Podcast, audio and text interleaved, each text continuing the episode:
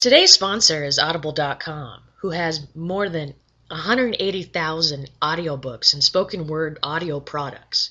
Get a free audiobook of your choice at www.audibletrial.com slash trending topics with BB. Hello and welcome to another browsing edition of Trending Topics with BB. I am your humble host, Brooke Brown, hence the BB. I want to give a shout out to everybody who has found this podcast, who's still listening to this podcast. I really appreciate it.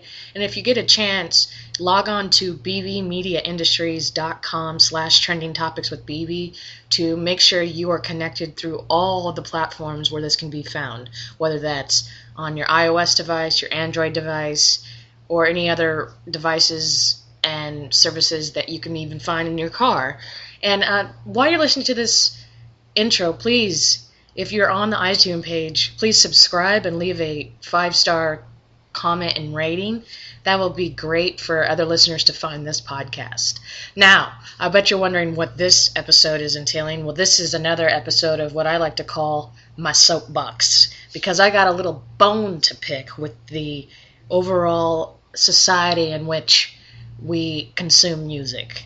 And I really hope that people fucking get this idea basically, we have an issue here in society with being, I don't know the best way to say it, but that would be, I guess, miseducated or uneducated when it comes to musical history.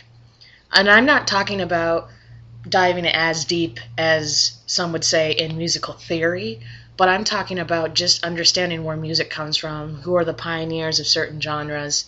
And this goes for all genres, but recently I've had some conversations with people who are sharing the same affinity and like with electronic dance music, but more specifically the trance side of things.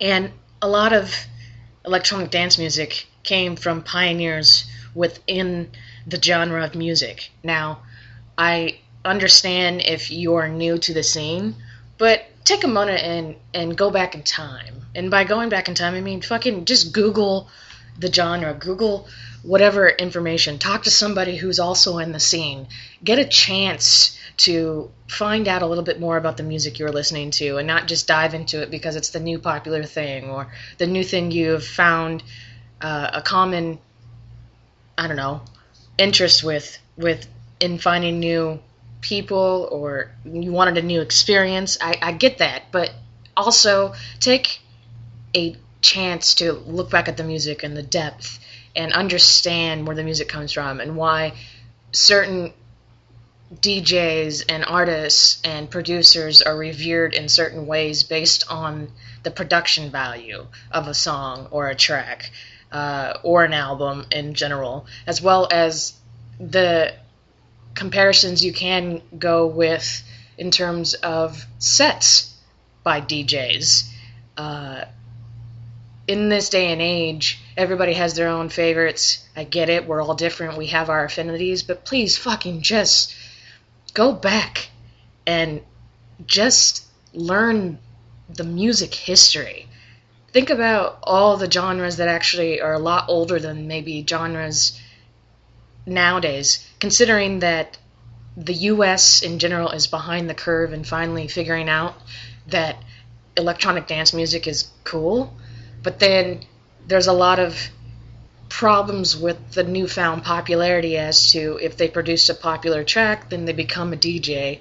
And there needs to be realization that DJ actually being a DJ is actually an art form and the production value.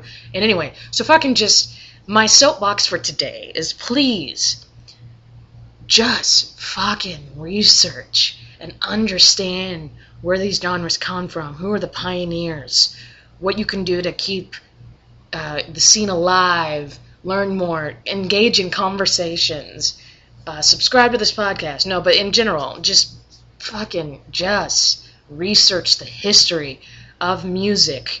And I'm not even talking musical theory, and we can break that down. That's a whole nother podcast and soapbox I could get on. But today's soapbox really just focuses on the recent conversations I've had with people and not understanding where genres of music stem from. So please, just for the love of all things music, check out the history as well as what is current. And uh, that is my soapbox. And you have a good day. BB out.